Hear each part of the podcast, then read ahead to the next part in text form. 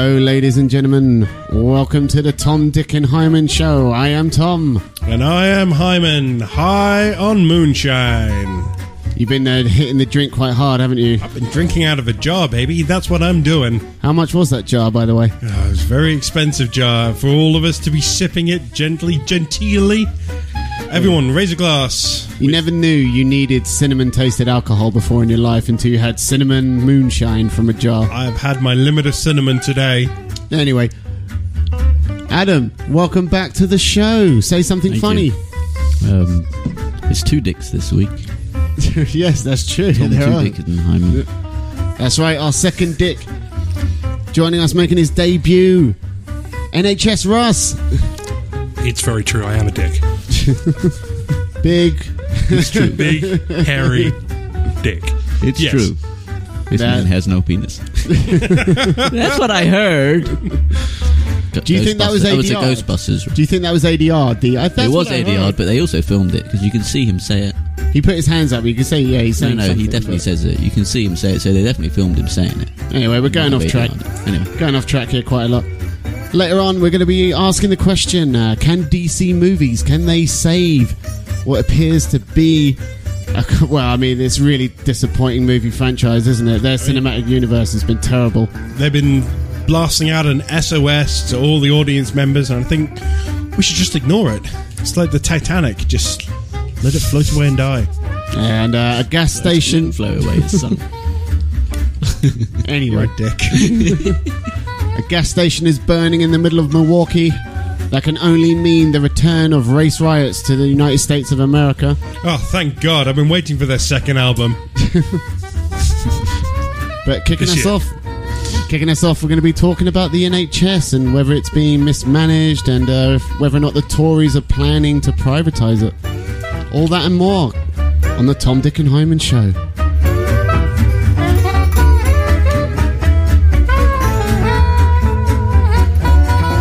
Yeah, so uh, as said in the intro, we have a special guest making his debut on this episode. Russ, welcome to the show.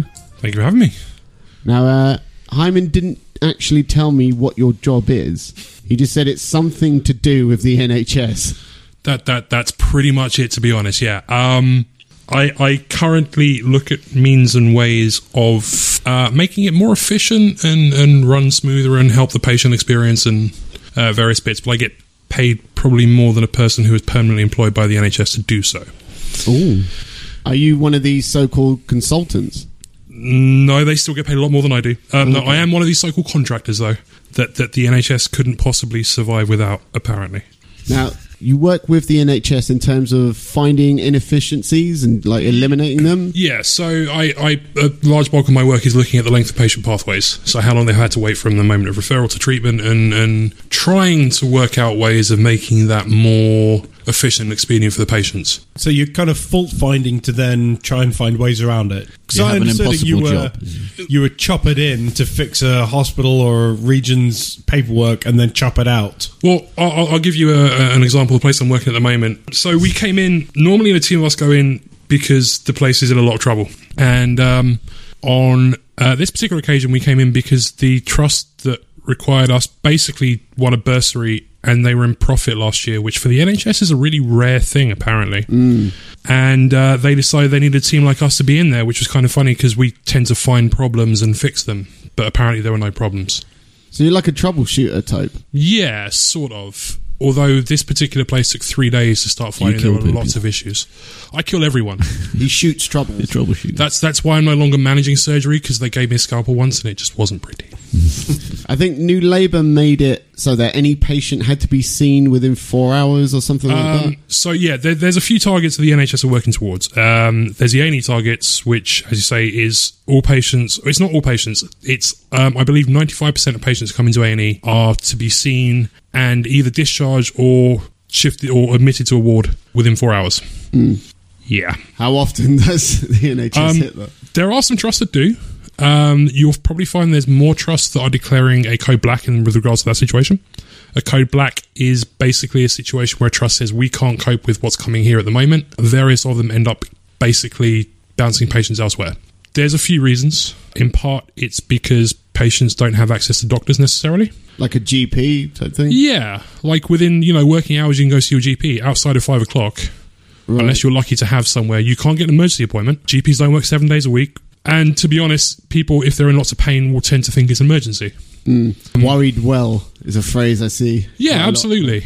Um, I mean, Dr. Google has a lot to answer for as well. Doctor Google. You know, Do- Dr. Google is the most knowledgeable and moronic person in the world, apparently. Wait, isn't the system you go through Dr. Mario, then Dr. Google, and then you actually leave the house? No, no, no, no, no. It's Dr. Google first because Yeah. then Dr. Mario gives you the medication. Yeah, he's the pharmacist. Yeah. I misunderstood. I tell, that's why I'm always so unwell. That's why he's eating mushrooms all the time as well. Look, I've got to admit, I have done this before in the past. I went to Hammersmith Hospital with pains in my chest, and it was just yeah, it was just digestion. I just finished my lunch, and I was like, oh my god, like, Let- really- please, please tell me it's one of those classic things where, like, okay, fine, does this hurt? They press your stomach, and you just fart really loudly. and they're like, right, get out.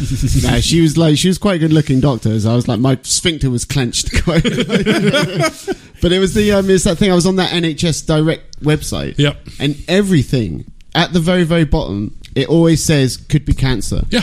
And so, of course, like everyone's going to scroll all the way down to the bottom and have a heart attack. Of course. Oh, well, there's the other thing as well, right? But yeah, chest pains will do that for you. So, in essence, is it more the numbers of uh, people that's screwing everything up, or is it the system they're going through that's screwing it up? There, there's a few things to, to kind of look at here. First of all, um, the the misunderstanding that the NHS is one big organisation because it isn't. If if you like to think about it as a massive corporate body, which it's trying to sort of shift into, NHS or NHS England is the big overarching parent body, um, and every individual trust is a separate company throughout. Like a franchise, Yeah. like a McDonald's E- franchise. Essentially, exactly, exactly. Um, it's almost as easy to buy an NHS trust as it is a McDonald's franchise. so if you want to set up a hospital, you decide whether you want to be part of the NHS franchise or just private. Um, well, no, you, you, you would. It, it's slightly more difficult than that, but essentially, yes. If you if you have the facilities in a place that doesn't necessarily have them already, or you may just set up a hospital and that then gets incorporated into existing trusts, Right. um, or they may do something like merging various trusts as well, uh, which can cause all sorts of problems. Different systems and trying to mash together. Yeah. So one one of the places I previously worked, um, we were one very large trust, and then brought in two other trusts that weren't doing so well. Is that just to fudge the numbers? it was apparently to make things better for the patients. I can say certainly up to now, and bearing in mind this was what four years ago, it's not really ago. got any better so far.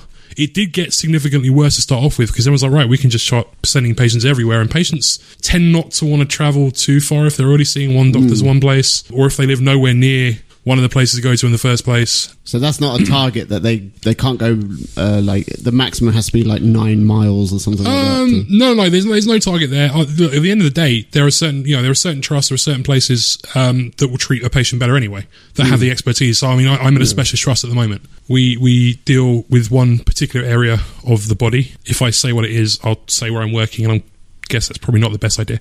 Um, Is it the penis? There's lots of places Yeah. you can go and get your dick fixed. Like, I say it's a bit of a pain All in in the arse, but Bangkok. so you will get people from all over the place getting referred into. Now, bearing in mind the place I'm at has lots of satellite sites as well, so you can potentially find a place to go to. Um, the really stupid thing is is that where there are satellite sites, it's also within a trust that also has its own department for these types of things as well. So Right. boxes within boxes within boxes. So that's kind of, I guess, an example of the inefficiency of the NHS to start off with. Um, you know, you've It's got. it's huge. It has to be. Well, well, the NHS is abs- absolutely huge. So you're going to get ineffici- inefficiencies. there are inefficiencies and there is just pure stupidity. Going back to his earlier point, or Hyman's earlier point, I should say. So, obviously, the NHS is, is not just one single body. Um, there, there are two issues. People are trying to run it as a corporation. Quick Um, question. You're yes. saying they're trying to run it as a business. How were they running it beforehand? To, to be fair, up until about 2013, the Yeah. NHS as a whole was actually making a profit. I believe it was about 250 million pound profit NHS wide. Threatening Uh, to cut the legs off. I get it. Yeah. So you pay up.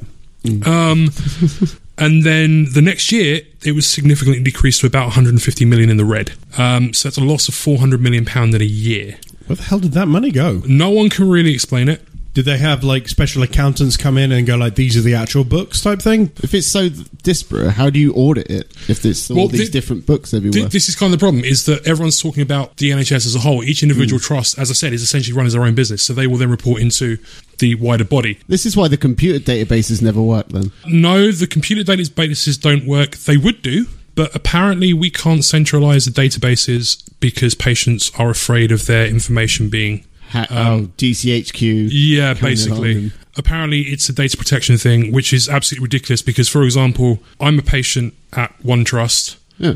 Um, I have another one down the road from where I live. Uh, and I'm a patient. I've been there a few times. They have some records of my own there. If I happen to be in a completely different city and I'm unconscious, no one can get my medical history. oh God. I'm Even I'm- when they ID you, they can't. They, they'll ID me and they'll try and I don't have anything on there that says who my GP is, for example, or who my consultants are for my, my long term chronic conditions. See, I'm Or- very much pro this approach because I'm part of uh, the courier. like, uh, you're the one on the. You've got the heart on the back yeah, of your I'm moped. part of the courier union. How else do you get the information across? I mean, we stopped pneumatic tubes. We stopped pigeons. We're damned if we're going to stop the internet trying to pass this information across. People power. That's what it's about. You need the information about one person. You get a man on a, a lady on a bike as well. They got the vote. The, the the other problem with that one is though is that those people on bikes end up getting like crushed by big lorries, so that information never gets where they need to get to. and then you don't know. Collateral You don't know damage. their medical history. No, exactly because they've been like, they've been pulled from the place that they were coming to all the way down because you can't hire a local one, obviously. This idea of NHS ran as a business. Hmm. Most businesses, the more customers you have, the more people coming in, the more revenue you're making, right? Where NHS, it's almost the opposite, right? The more people who are ill and injured, the more the NHS has got to spend. so it's perpetually taking out. There's like a big coffer, and it's only lose. It can only lose money. You're saying. Well, most businesses, the more customers you have, the more profit you make. But NHS doesn't like it can't work like that. So surely. part of the problem is is there are set targets for patients to be treated. As I said before, you've got the four weeks within A and E. Um, there is also the um, this is what we call the two week wait rule for cancers. So if you're referred, you have two weeks to be seen, and then if you so require, you have up to sixty two days to start treatment. But within that as well, if they diagnose you at day three. And they say, right, we need to treat you. You then have 31 days. That 62 day rule becomes irrelevant. And you have 31 days from the point of realizing a patient has cancer to treat them. so people are jumping back and forth in the queue, Hmm. so to speak. So, Um, um, fast lane, slow lane. Well, the fast the, the, the fast lane, the way to get yourself seen quickly is to be referred for potential cancer. I'm not suggesting that this is the way we should do anything. By the way, people, in actual fact, that's a big part of the problem with the NHS. Yeah, don't walk into A and E with a migraine saying you've got brain cancer. No, no, please don't. Um, and also, don't think that a hemorrhoid is anal cancer. I can't tell you the number of people who used to come in having wiped their asses after taking a crap with blood on the tissue paper, freaked out, gone to their GP who's been like, hmm, I think you have cancer. Yeah. So the national figures were around about 10% of all people who were referred for a form of cancer, whichever it may have been. Well, I think overall, of the however many millions uh, per year, or hundred thousands rather, 10% of them were found to have cancer. Previous place I worked, that figure was 2% of people referred. And those numbers of people being referred for potential cancer had increased by about 50% as well in the space of two years.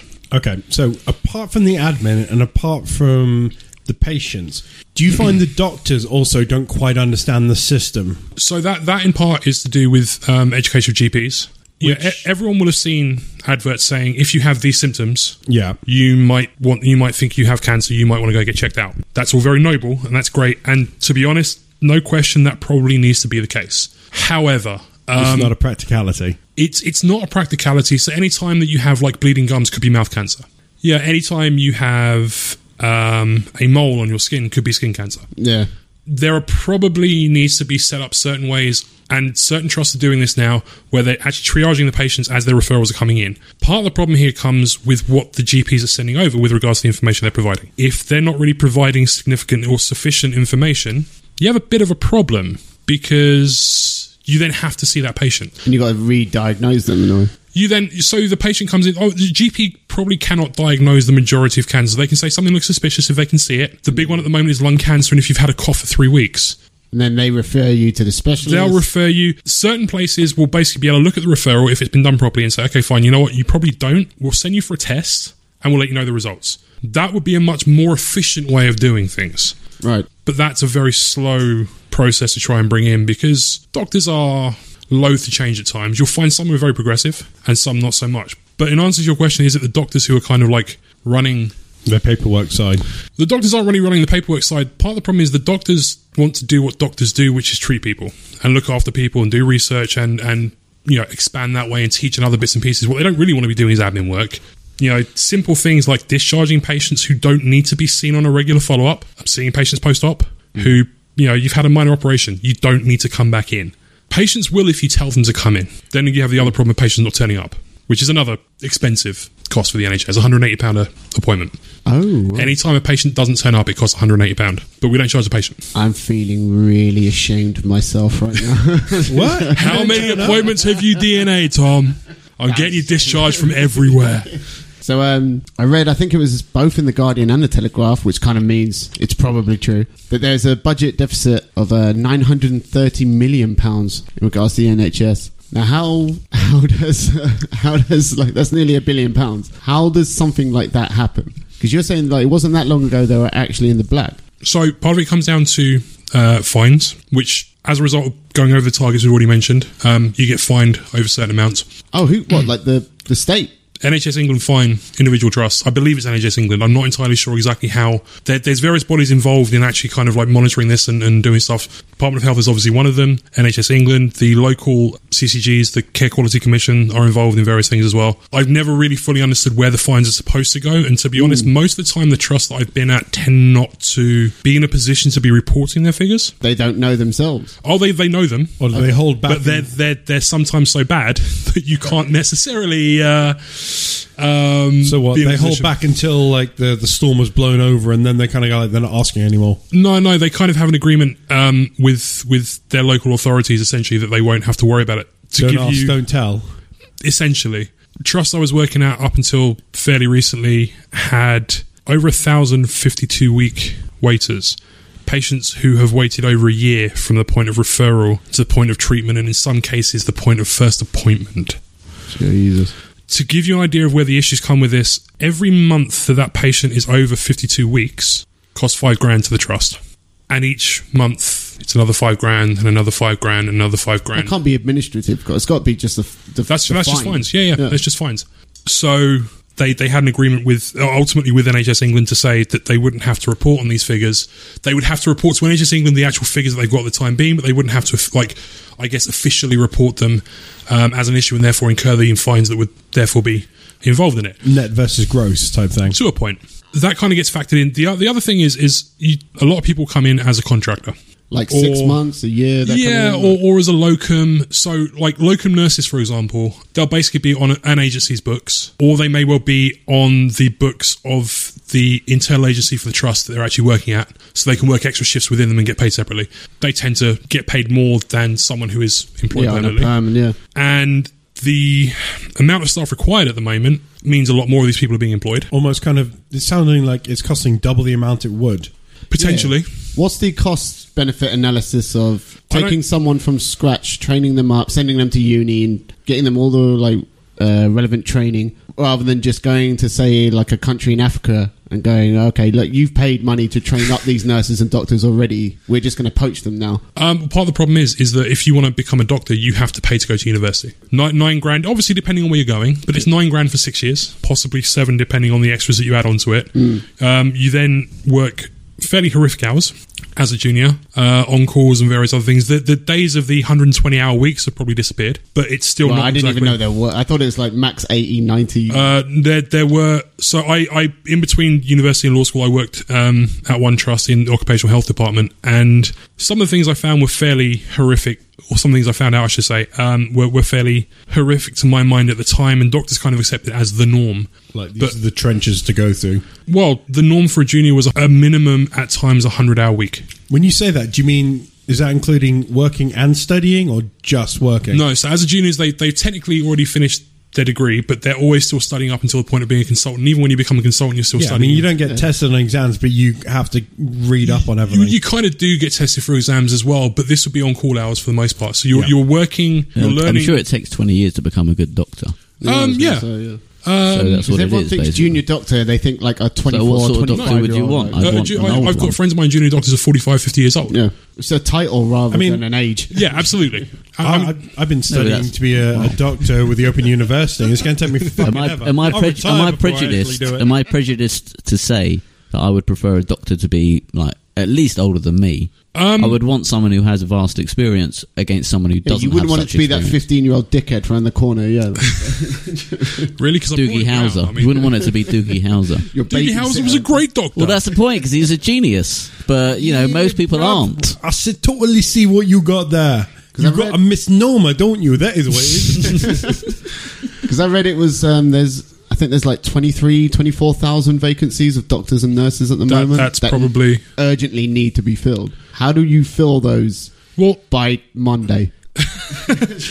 Um, you make lots of phone calls. you make lots of phone calls around the country. Say, guys, we need you desperately. to Um, who? What taxi drivers? Like, well, probably to be honest. I mean, a lot of the guys who come over from other countries are probably more medically trained than our guys, but weren't ever given the chance to work in the first place. Bringing it back to, say, working with an agency, Hmm. because you've been hired by an agency to work in the NHS trust and you get paid an amount, but the agency get paid the exact same amount you do. So, in, in essence, the NHS is paying double for you. So, bearing in mind that well, certainly for, for what I do, and this is different obviously for a lot of people who are working, the more clinically trained ones are obviously not coming in short term necessarily. The nurses probably will do. Yeah. You may pull in a, a, a locum consultant um, for a period of time. Now, the NHS has, or certain trusts have certainly, introduced a scheme where if you're there for a year on an interim basis, or a locum basis in the case of a doctor, and they're planning on keeping you further, they will have to employ you permanently, or you cannot work there. Because for that exact reason, you're hiring someone, you're paying more than you would do otherwise. Yeah. But then the problem is because you've been doing that, the question then becomes why would that person then want to work For less money. for less money on a permanent basis? They're, you're basically still giving them all the benefits that you would do, as is the case and certainly with some consultants. You're giving them the benefit of, well, you're working for this period of time. Sometimes they'll agree an annual rate with the, uh, you know, an annual rate with the uh, consultant, and they'll work the same hours or have the same contract, but it just be they're getting paid more. Why would a con- you know a consultant especially want to change that situation? He can go somewhere else and work somewhere else afterwards. Yeah, the, there's a misunderstanding that doctors are there purely to help people. Doctors, that is their prime focus on things, is to help people. A lot of people are there because they can make money. Yeah, I can't remember where I read this, but it used to be uh, you became a doctor because you saw the horrors of like warfare. You saw people like breaking their legs and what have you, and it just kind of triggered something in you where you're like, "Oh, I want to, I want to know how to deal with that." It's all very that." romantic. Whereas It's we live in the very most peaceful times, really ever. But it's irrelevant. It's all very, you know. So it's I'm all sure they about the do. moolah now. It's all about the money. There's a certain, it has to be a certain level of security provided because it takes such a long time Yeah, you get remunerated to for. become a doctor. But But let's, you know, you, you have a person who's working, say, an 18 hour day and he'll operate and save, say, 20 lives in that period of time, assuming he has theatre space to actually work in the first place. and his name's Um, Doctor Strange. Yes. Or Professor Strange, depending on which we're reading. More on that later. what? Uh, we'll come back Does to he do that. that? Whenever someone calls him doctor, he goes, "No, no, no, professor." And then when they call him professor, he's like, "Excuse me, doctor." if you've watched Gotham recently, then yes. But yeah, you, you'll get people who who work that period of time and they're saving that many lives, and you would expect someone in that situation, a high stress situation, to be remunerated sufficiently. What about our medical schools? Are they still top notch? The the training, as I understand it, is still fantastic. A lot of people from other countries will come over here for a year or two years to study over here, to practice over here, to develop their skills further. Anyway, so I would think that that's probably but we're not retaining them then if there's a shortage. potentially not. Is it a money thing? Is it that it's just mismanagement of funds? Before you answer that, bring up a point here about how the NHS, um, the Tories promised eight billion pounds to be added to the budget by 2020, but the NHS is saying no, we need that eight billion, or at the very least four billion of it right now. So, from my perspective, It's purely from your perspective. from from my perspective, if I'm being honest, We're more Doctor Utker than an actual doctor. Okay, here, that's so- good. That's good. From from what I can see, if I'm being honest, the NHS doesn't need to have money thrown at it. The worst thing you can possibly do is with a with a black hole is throw more stuff in it because it will mm. just disappear. I have said for a long time, I say on a fairly regular basis when I'm at work, I would love to be in a situation where my job didn't need to exist. I also through the work that I'm doing now and to a point, my previous role as sort of managing services and, and various departments within the NHS, people have a horrible case of it's not my jobitis. Don't point the finger at me, that kind of thing. Like, Or no, not even that. It's like right, can you do this please. It's not my job. But you're the perfect person to be able to do it. It's not explicitly necessarily written into your mm. contract, which people love to bring up on a regular basis. How do we get ad hoc duties added to NHS contracts? They're in there.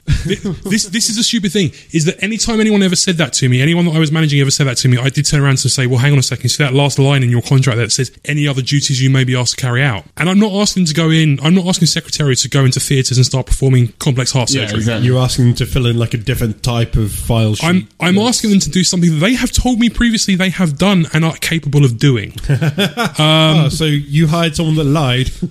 I'm I'm able to you know I, I'm doing it on the basis of I see what work that they're Oh, doing okay. and that they have time to go ahead and take five minutes out of their very very busy schedule. And I'm going to sound very controversial here, but a lot of times sitting around drinking coffee and eating biscuits. Some of them. Yep. I'm not decrying the work of the administrators, but there's a lot of times where people are just like, right, I've done what I need to do. I'm going to sit and wait till someone else gives me something of this to do. Duty of care, isn't it? Yeah, there is a duty of care. Unselfish attitude. There is, uh, again, unfortunately, I'm very much in the minority. You know, I feel like I'm in a minor- uh, minority of people in that respect. There does seem to be a concern in the media that the, ever since Thatcher, uh, the Tories have been trying incrementally to actually defund the NHS in terms of public finances and get it privatised and make it a commercial outfit. Do you think they are actually trying to privatise it? Um, there's no question they're trying to privatise it. You know, Jeremy Hunt, he is the new thanks James for saying Bond. that correctly. yeah, it, it, it took a lot of self restraint there. I'm not going to lie. Um, Jeremy Hunt has base, almost made it his mission to ruin the NHS. Does he own share in Bupa? He does own a share in a private healthcare company. Oh, he's a cunt. Is he No. doing that because it will actually bring about efficiencies, or is it just capitalist ideology that no, you can't The have market it's, works. it's too much socialism. Do you know? I, Yeah. I think I think there's probably not. I can't believe I'm even saying that I agree possibly partially with something that that absolute arsewipe has said. Hey, Mussolini made the trains run on time. He did.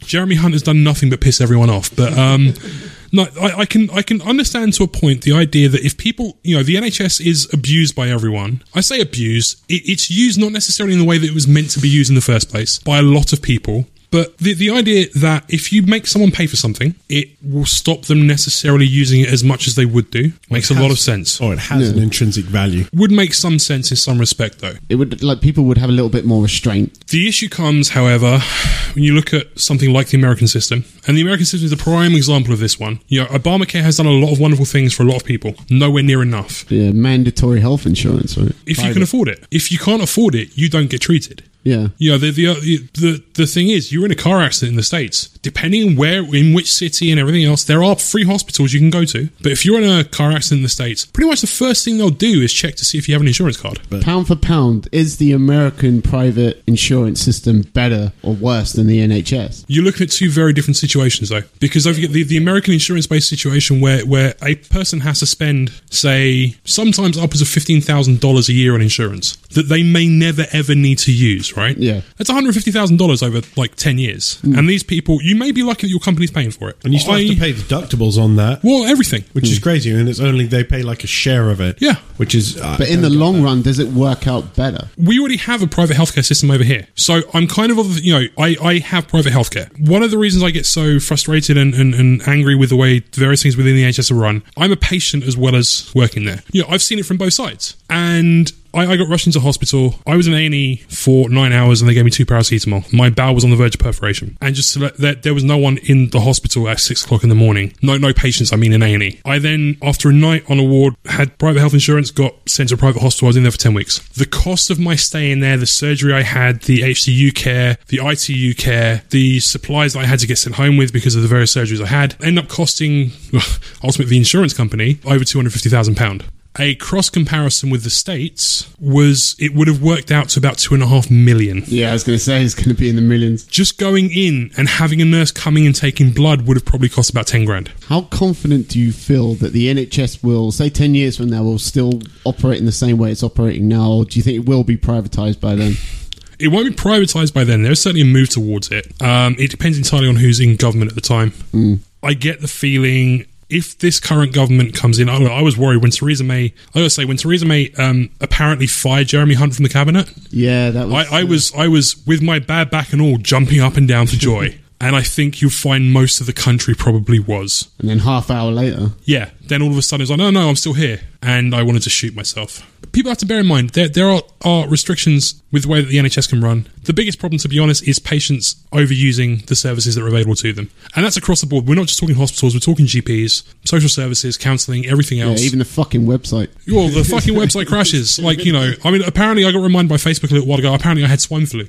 I only know this because I, I typed in the symptoms I had at the time and it said, you have swine flu on NHS Direct. And I was like, oh, okay. I Uh, thought you were referencing, you know, the Facebook feature. It's like, do you remember this memory? And it was like your dad's funeral. Yeah, fucking thanks, Oh Facebook. well, Like- that, that, that, like, don't get me wrong. It's, I, I get a few of those coming up. Um, I mean, Dad was in hospital last year. The NHS was wonderful for him then, by the way. Saved his life. It was fantastic. So, in essence, we're the problem. Would you say like a a push of money to educate people on how to use the NHS? I think everyone needs to grow some balls. If I'm being honest, the GPs do. The amount of times I see a letter saying we refer this patient, there's nothing wrong with her, but she just won't leave us alone, so we're going to let you deal with her and tell her to she's insisting she's They're identifying as a man. There's nothing wrong with her. No, no, absolutely. Grow some Um, balls. Is that what you say to? Is that Um, service available? I wouldn't say that to the patient. I would say that to the doctors to grow some balls instead. Yeah, so he say could be the them. one to give her the bad news that look, there is nothing wrong with you. Apparently, telling a patient there is nothing wrong with them is really bad news. it's depressing. It, Yeah. could, it could offend them. It's like, but I can't stop coughing. Well, then stop smoking 60 fags a day. oh, and walking around with a pipe just stuck up your nose for the fun of it. So uh, Um, every, everyone is so fucking softly, softly. No one wants. Everyone's afraid of being sued. Everyone's afraid of complaints. Your clinical and medical malpractice. Um, but those situations happen. They don't happen because someone has said you're absolutely fine. There's nothing wrong with you. Doctors are trained to be able to say those things in the first place. The same when someone comes to A and E. If you come to A and E and you've got oh I sprained my wrist. Sorry, A and E is not the place for you to come. To sit there and wait for four hours hmm. for someone to have a look at it, send you for an X-ray you don't need, strap you up and not charge you for anything you've had there in the first place, and then wait because someone has to fill in the paperwork for you to go home in the first place as well.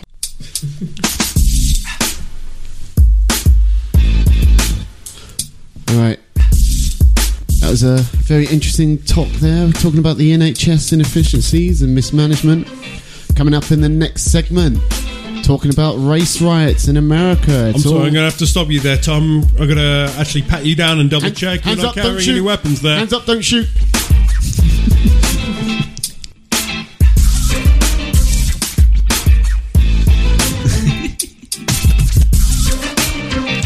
and we're back. So, yeah, as I said in the intro, a gas station in the middle of Milwaukee is burning. That signals the return of race riots to the United States. It's 1992 all over again. I like the idea that the American government hide a race riot card in one gas station all around America, and they found it eventually, and they burnt it down, and they started the race riots again. Yeah, we've seen the return of race riots in America. Um, Milwaukee, I don't know if it's still currently burning, but in the prior week it had burnt down quite a bit. Well, at least in the black neighborhoods. I mean, after having their power turned off, I mean, it's good to know where they can see where they're going. Yeah, I mean, the first thing you do when the lights go off in your house is torch the nearest gas station. Yeah. I mean, someone said Victor Frankenstein is up that hill. And uh, this all happened because a police officer shot dead a armed black man. I think it was initially reported in the media that they were not armed; they were unarmed, and it was also initially assumed in the media that the police officer was white. Now, almost the very second that it became known the police officer was actually also black, the media did not give a shit about this story anymore whatsoever. I mean, I think we need to pause and also say, in a sense, that it's no shooting on any level is right, especially in a, an urban environment. Cameron, by the way, welcome to the podcast. You did, in fact, make it. We didn't think, did, yeah. We didn't think you were going to make it. Well, you know, I, I drove on a Through a flat race tire. riot. So the black community of Milwaukee, after hearing that another young black man was shot dead by a police officer, they took to the streets. They started knocking over lampposts and I think it's quite pressing the way you said another. Another race riot. No, just the way you go like another race riot. Like, like, oh my god, why can't they do something better? Why don't they get a better football team? They can follow that then. Yeah, why aren't they into sports more? Yeah, doesn't that placate the masses? That was supposed to placate the masses. Wait, wait, Exactly. wait. Are we, are we talking about black people or the white people who are attacking the black people? No, we're talking about black people. Well, there were there were talking about allegations- People Hispanics. matter, Russ. Get it right. Talking about the Chinese. Oh, those bastards. All right, fine. The season hasn't started yet. Another opium war. We're going way off track here by mentioning the Chinese. So they've taken to the streets because they believe it's it was a white cop shooting an unarmed black man, and that turned out not to be true. but there are allegations because um, I saw videos of the riots like through like they were live streaming it on their mobile phones and what have you.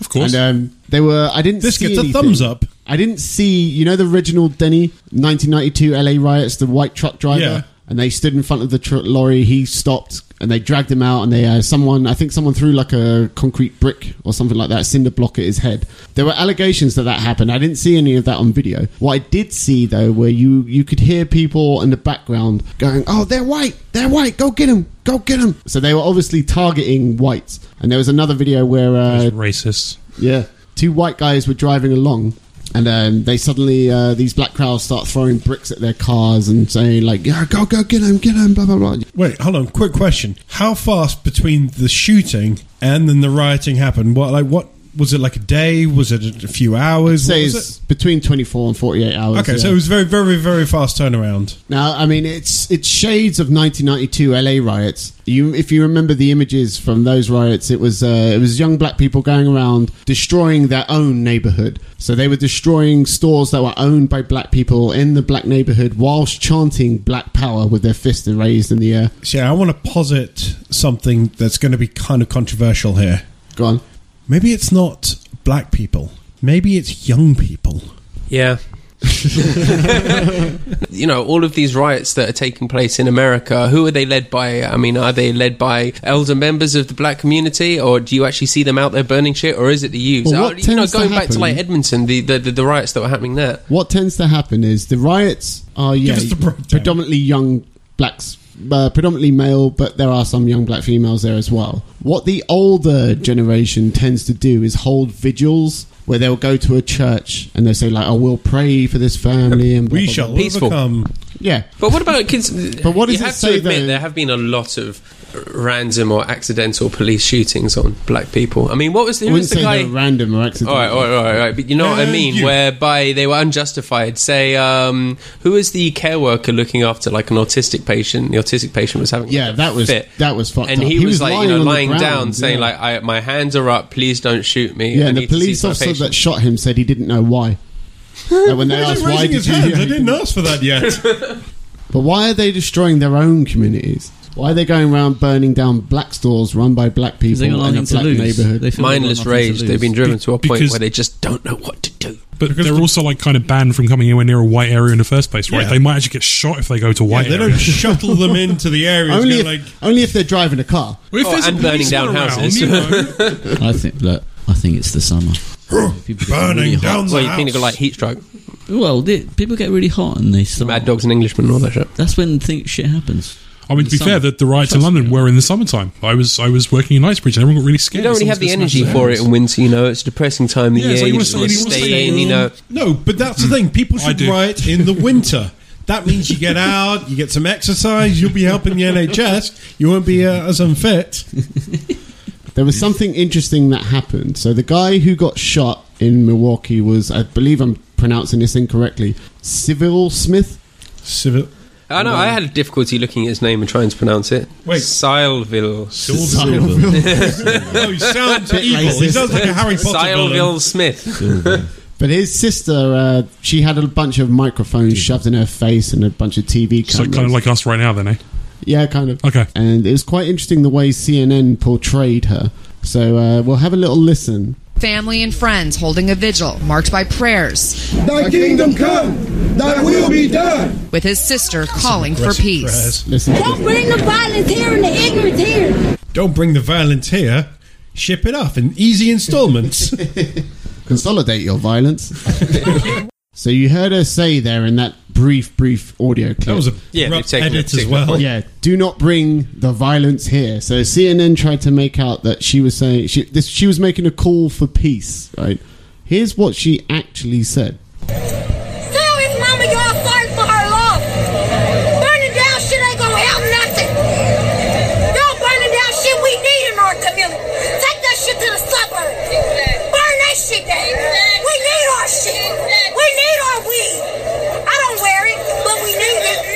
So yeah, as you can hear there, she wasn't actually making a call for peace at all. She Yep. was just saying, "Look, move the protests away from the black neighborhoods into the white neighborhoods." I don't know. Was she though? Was she really saying no? No. Who hold on. Hold on. Hold on. Hold on. Yeah, I get that, but do you really think she was saying no?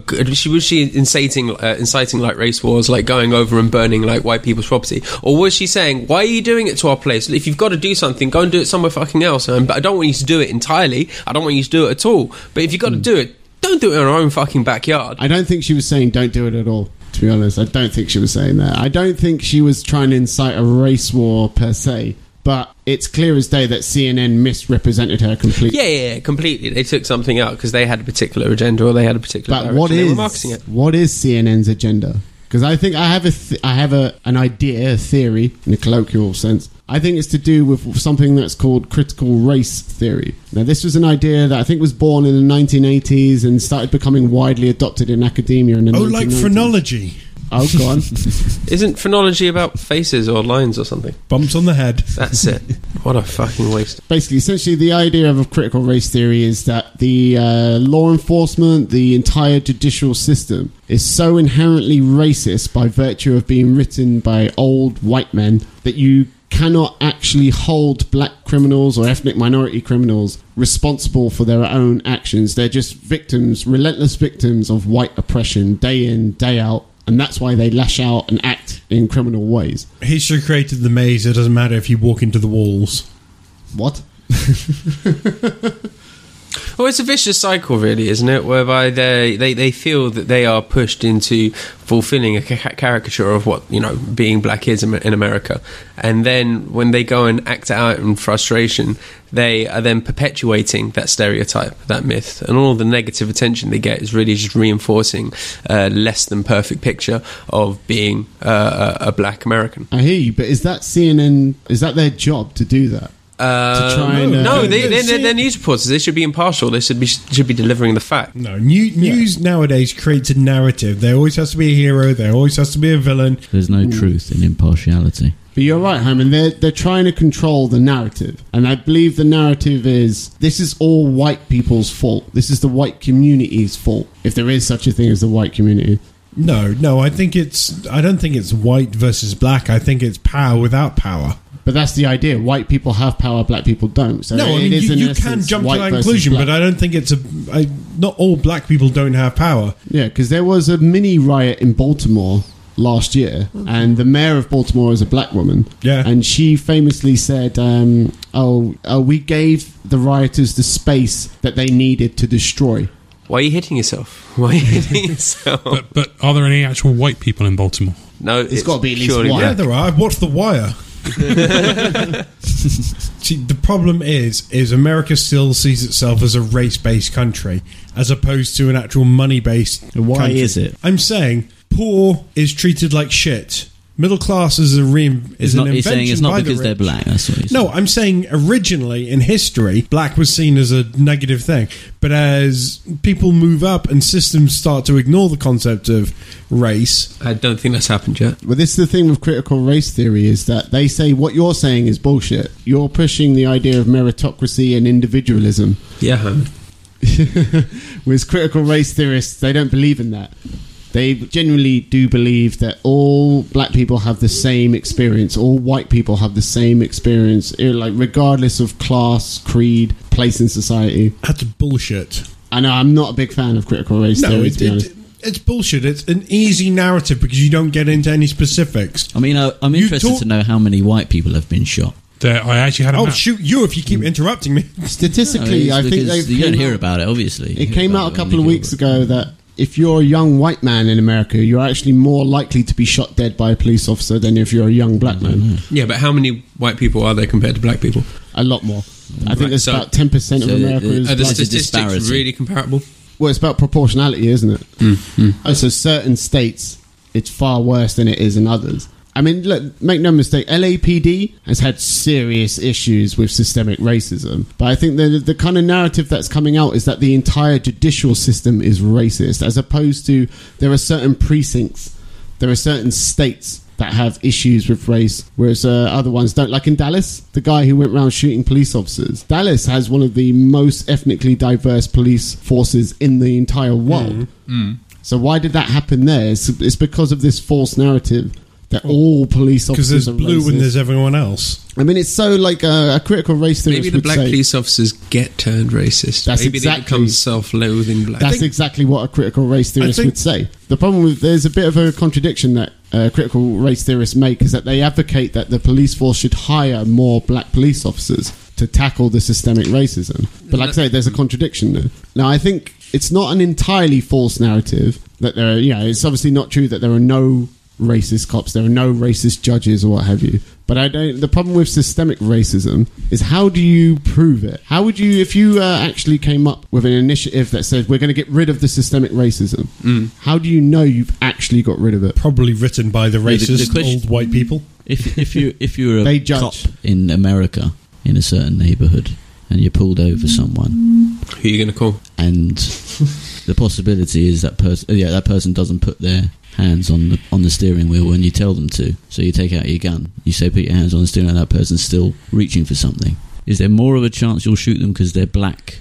I think bigotry and uh, certain stereotypes actually help uh, shape people's unconscious decisions. And the vast majority of people do have a slight leaning towards white people in terms of preferring to work with or like, you know, having positive thoughts towards. And they're not asked direct questions about this. So I think even in like, like basic society, there's an underlying level of bigotry. And I'm not going to call it racism, like bigotry, whereby you have these like uh, perceived thoughts about how people act or what they're going to do. The problem with what you're saying, Cam, right? You can make that presumption every single time, right? Because look, there's going to be cases where look at the abundance of guns in America, right? There's going to be cases where a young black man is a criminal who illegally is owning, a, who owns a gun illegally, who has just taken a pop shot at a police officer, right? Now the problem with what you're saying is if that police officer shoots back. You can say, "Oh, the only reason they, they shot fire no, the is because problem they're is the other ones the problem ones the problem is the ones who don't have a gun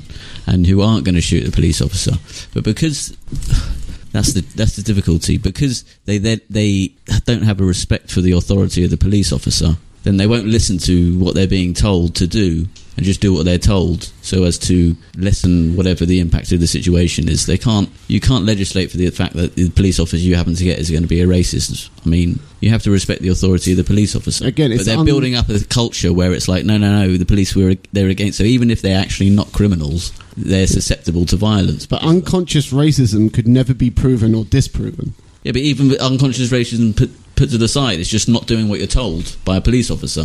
We're, I mean, we don't like it, but Yeah, I can say that's, that's, what that's, you're told that's, by that's nurture versus nature in the sense that you're brought up to disrespect authority. It didn't used to be that back way back in the line- Fine, 1970s. yeah. Do you you know, think there used to be a lot more guns. respect for authority. People would follow instructions readily. Do you I think that's eroded more- over time? Do you think there's more of an anti-police sentiment amongst young whites or amongst young blacks? I think it's generic across races, but I think it's probably taught more into the black community, and that's What me type of thinking. schooling is I would this? I would probably agree with that. everyone's got bigotry, or everyone's got You know, Well, bigoted that's points not- of view, but that's just to not varying some- degrees. But that's not something a critical race theorist would actually agree with. They would say only white They're not people. the fucking answer. That's just. but I know, but they're having a really big influence in terms of how the police operate, in terms of how both local and state government uh, uh, like approach this issue. Hmm. Like critical race theory, like I said, it started in academia in like uh, American academia in the eighties, and then started getting adopted more and more, along with things like uh, racial sensitivity training, diversity training. These things became popular in the nineties yeah. and they're now starting to enter into mainstream consciousness today. Like people are aware of them. A lot of companies are adopting these ideas. But the problem with saying only whites can be racist, like blacks, it's not technically impossible for them to be racist. I think it's like it's an infantilization, right? And it's what an is the fundamental? What is the fundamental difference between an adult and then a child?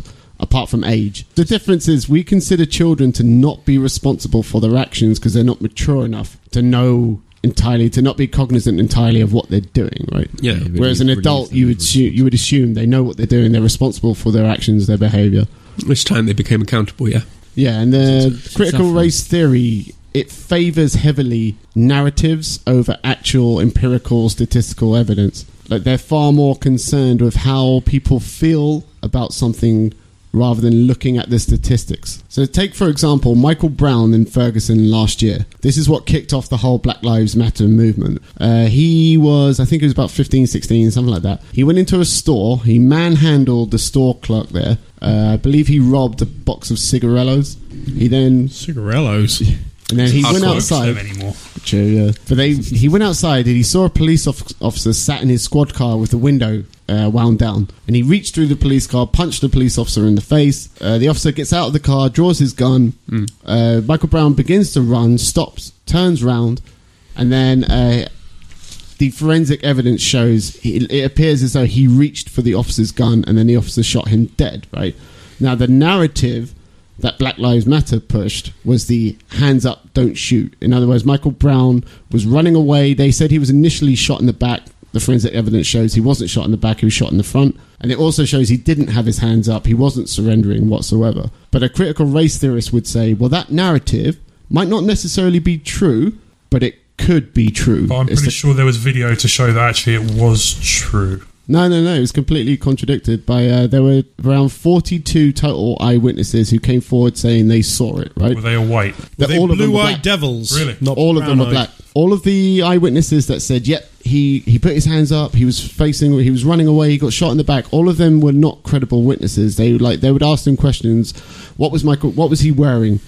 When you saw him, where did it happen? Where in the street did it happen? And it wouldn't corroborate with the physical forensic evidence. Hmm. And that's how. And a lot of them admitted to the fact that they didn't actually see anything. They were just lying for the sake of it. But there were around 16, 17 credible witnesses left who all acknowledged he wasn't running away, he didn't have his hands up, and it probably was a justified shooting. But to a critical race theorist, the facts don't matter. It's the narrative that matters. And it could have been true if, you know, if the judicial system is so inherently racist, that story could have been true. So And that's what really matters. There is another way of looking at that, of course. Go. The guy has a gun. If the guy didn't have a gun in the first place, there's nothing to reach for. The cop, Yeah. yeah. But he just got punched in the face. So what are you saying? Take Why away. has he got a gun in the first place? Uh, yeah, it's a bigger story. Because it's it? America where guns are legal. Well, you- yeah, we'll we could talk about the Second uh, Amendment as much as anyone really wants to. I don't think we've got time to do it now, but you know, it, it's funny when you see the reactions that American cops get to seeing how British cops are trained. Mm.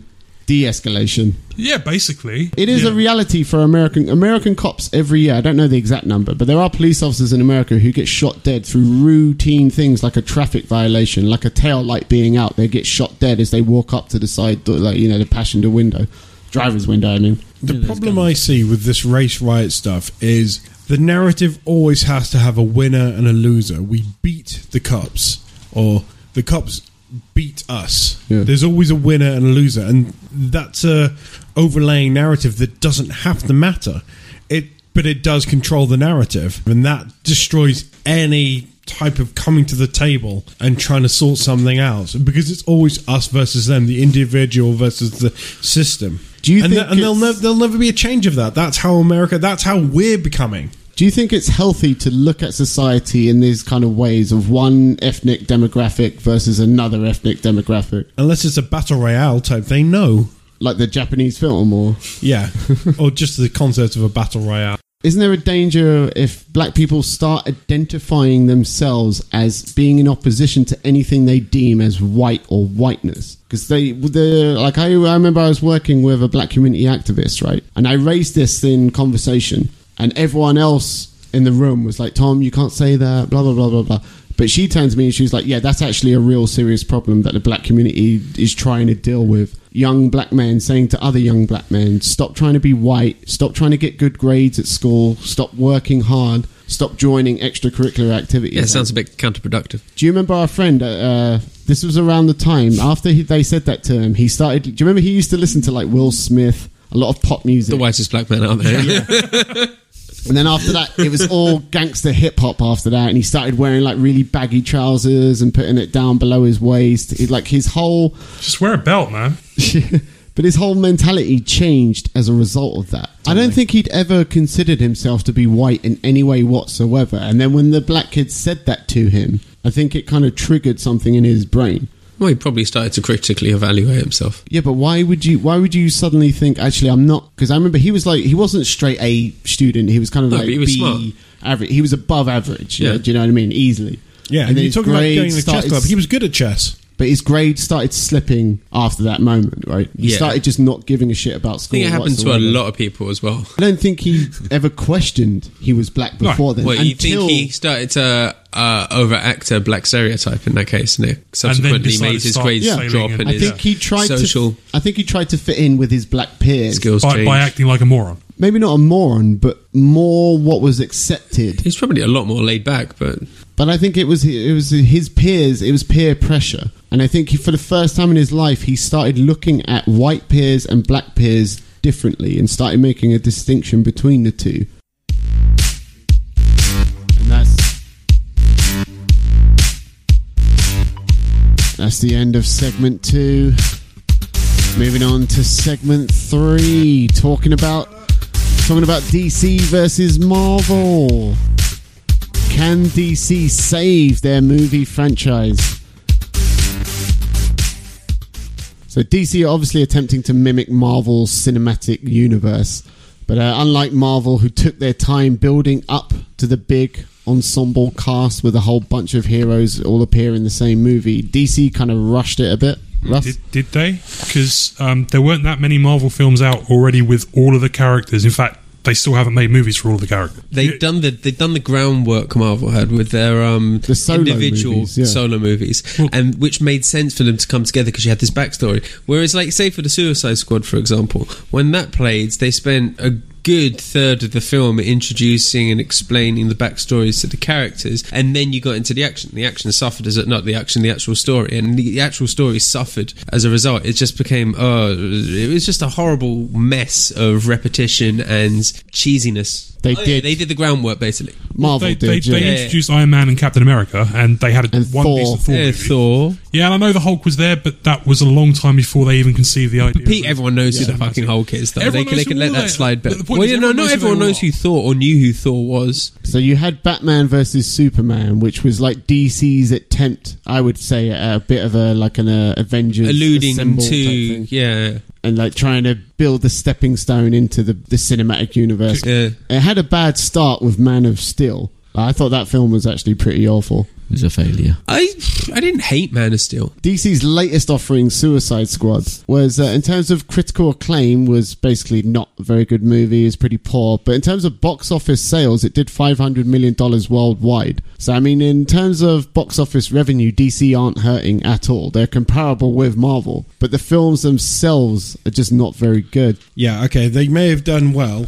I'd say that DC have actually benefited from the groundwork that Marvel put in, whereby they kind of put in this this series of consistently, to a degree, widely supported and accepted films. Like people started to love. It was the age of the superhero film, and then DC's kind of ridden that wave a little bit. On their and yeah, they faltered a bit, but they've actually coattails. benefited from the surge in interest in you know fantasy and sci-fi. But do you think the Yeah, DC poorly. films? Would you say DC films are as good as the Marvel f- offerings? I'm still not sure that Marvel offerings are particularly all that good. I'm not talking just about Avengers here. But are they better than the DC? You do a comparison. Thor 2 was Diabolically Terrible. awful, Yeah, it's- cliched. It's probably as bad as Man of Steel and possibly Superman Returns. Yeah, as How- much how- money as the DC Suicide Squad brought in, I don't think people are taking into account cinemas because cinemas have actually kind of a strong union in America Right. Okay.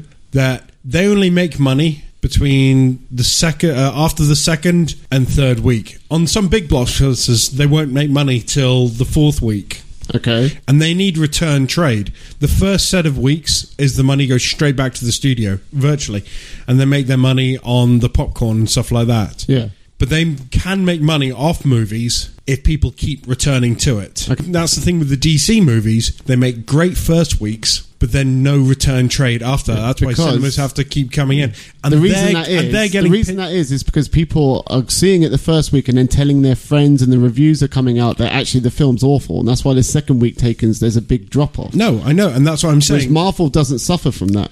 No, but that's why I'm saying. DC aren't doing so well because they're getting pressure from these cinema chains, some owned also by Warner Brothers and places like Yeah. that, that they're getting pressure to actually they're fucking up the actual theatrical releases. And D- and Warner Brothers are saying it doesn't matter. We'll just release it on DVD. It's fine. We care about the initial release. And I'm saying it isn't doing so well. You're saying they're doing Yeah, well okay, because they're- point made. But, But Russ, the, the thing is with something like that, say Batman v Superman made more money in the second and third weeks than they did in the first week. Oh, despite the terrible reviews, because people basically want to go and see how bad it could possibly have been. Um, but you take something like Suicide Squad will sell, regardless of whether or not there have been superhero movies beforehand. Suicide Squad and movies like it will sell, not necessarily because of the characters because it that are wasn't in that it. expensive. It probably wasn't. I mean, Jared Leto probably cost about 100 mil himself, but it's not about the characters or even the story. People want to go and see the superstars who are in it. So it's got Will mm. Smith for no other reason than he's going to sell the movie. DC characters are iconic enough on the name recognition alone to draw in an audience. For, for the big ones, absolutely. I mean, for the big ones, you're looking at.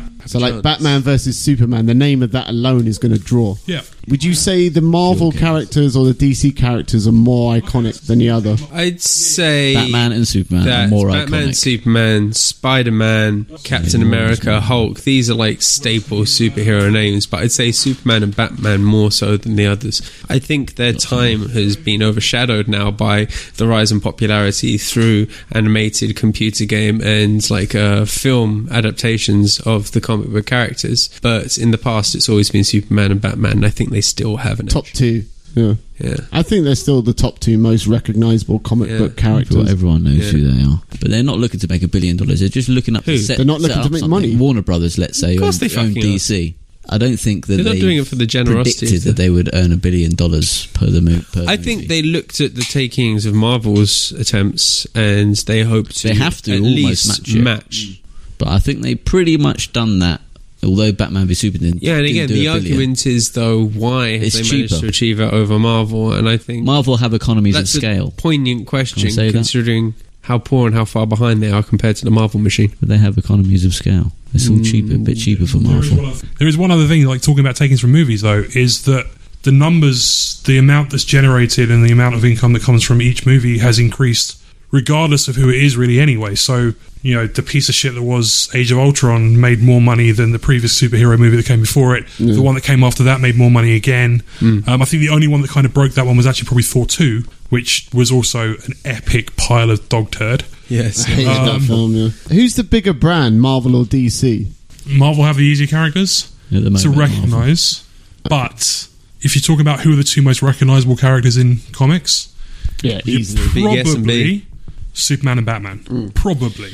I see. I think what people are forgetting as well is the recognizable brand of comic book movie. Yeah, that's a brand in itself. That is yeah. the big brand itself. It's spawned its own pressure on it. That's why you're getting other publishers coming in or other people doing these three, four, five movie tri- uh, trilogies or quadrilogies of, like, say, old movie monsters or Godzilla type things because they're it fits the comic book movie brand. Yeah. Mm. That's the pressure more than anything. It doesn't matter if your first movie fails, your second movie fails. You have a running track setting setting up. By the time that comes along, you've already got four or five movies to go.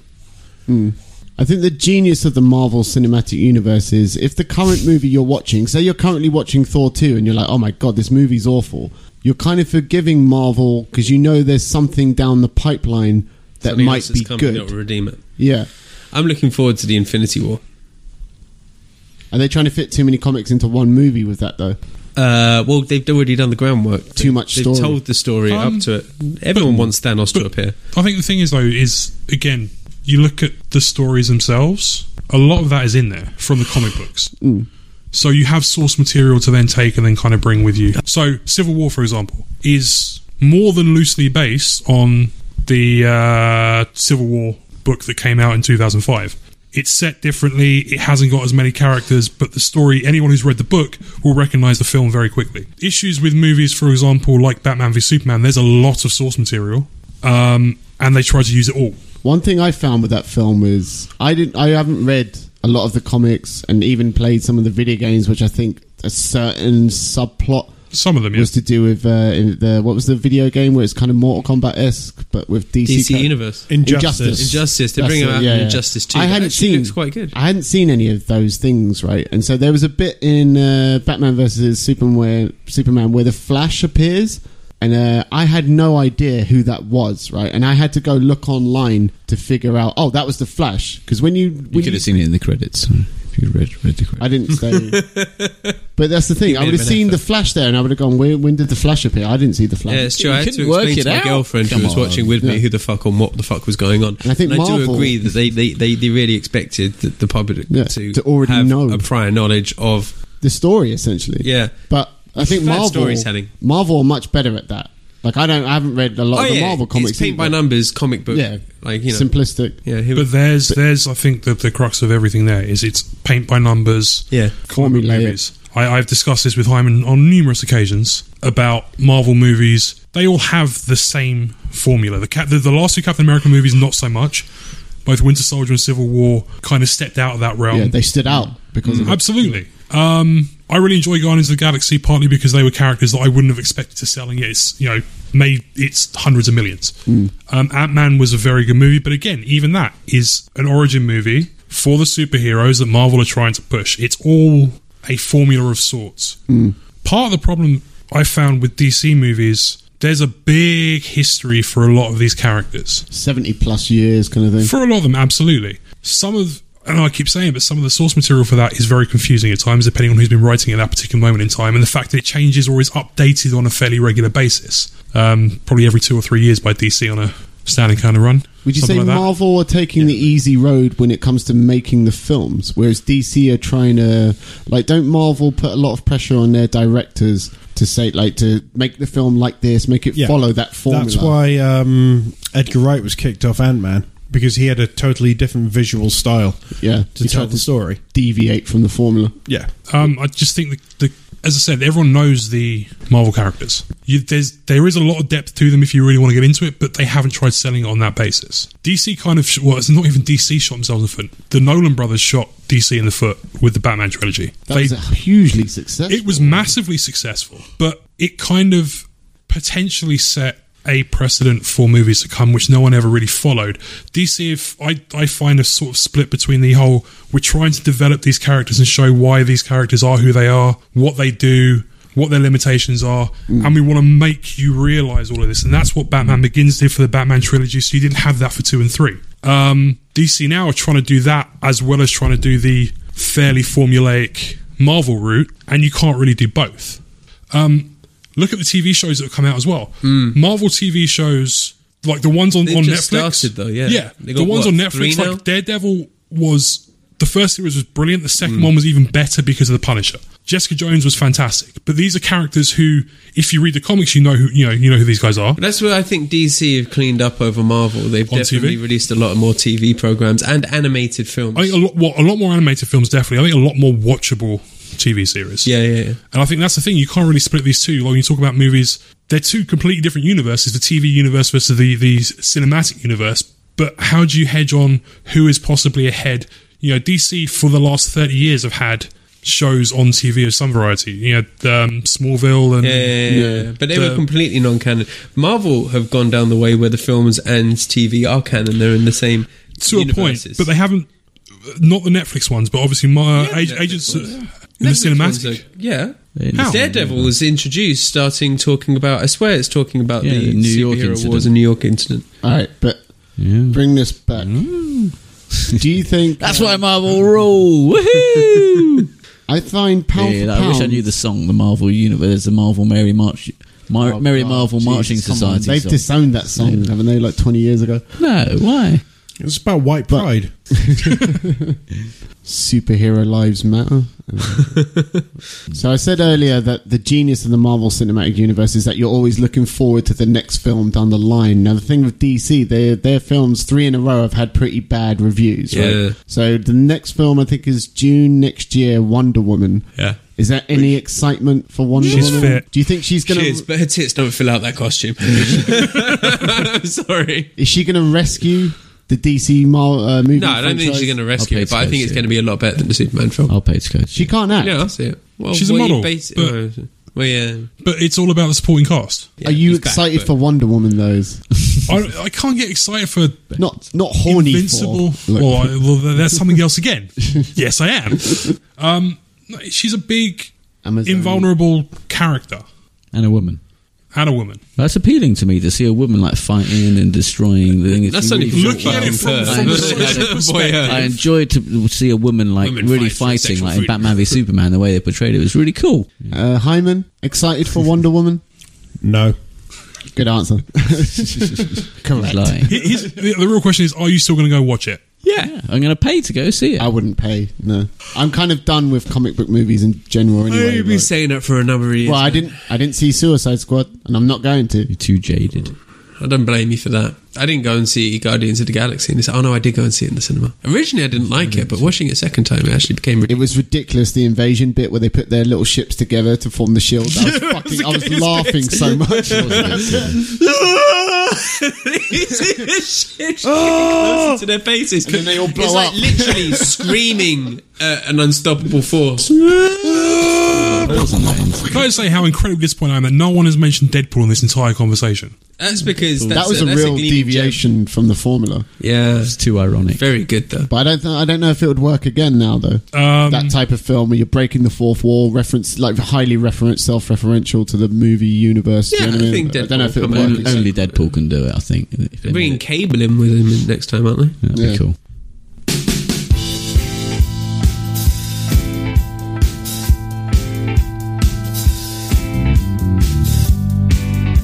All right, ladies and gentlemen, that was the Tom Dick and Hyman Show, episode 23. Thank you very much to our special guest Russ. Hope you enjoyed it. yeah, it was, it was, it was, it was fun. I need more booze though. More moonshine. Yeah, Uh, Cameron, thank you very much for uh, making your Herculean effort to get here despite a flat tire. It's the kind of man I am. Superman. yeah. Adam, once again, Thank you very much. thank you very much for coming on. Appreciate it. Low talking son of a bitch. Gotta get that bass boy. and of course, my partner in crime, Hyman, thank you once again for being here. I will sell you out to the police. You motherfucker. All right, ladies and gentlemen, that was the Tom Dick and Hyman Show, episode 23. Until next time.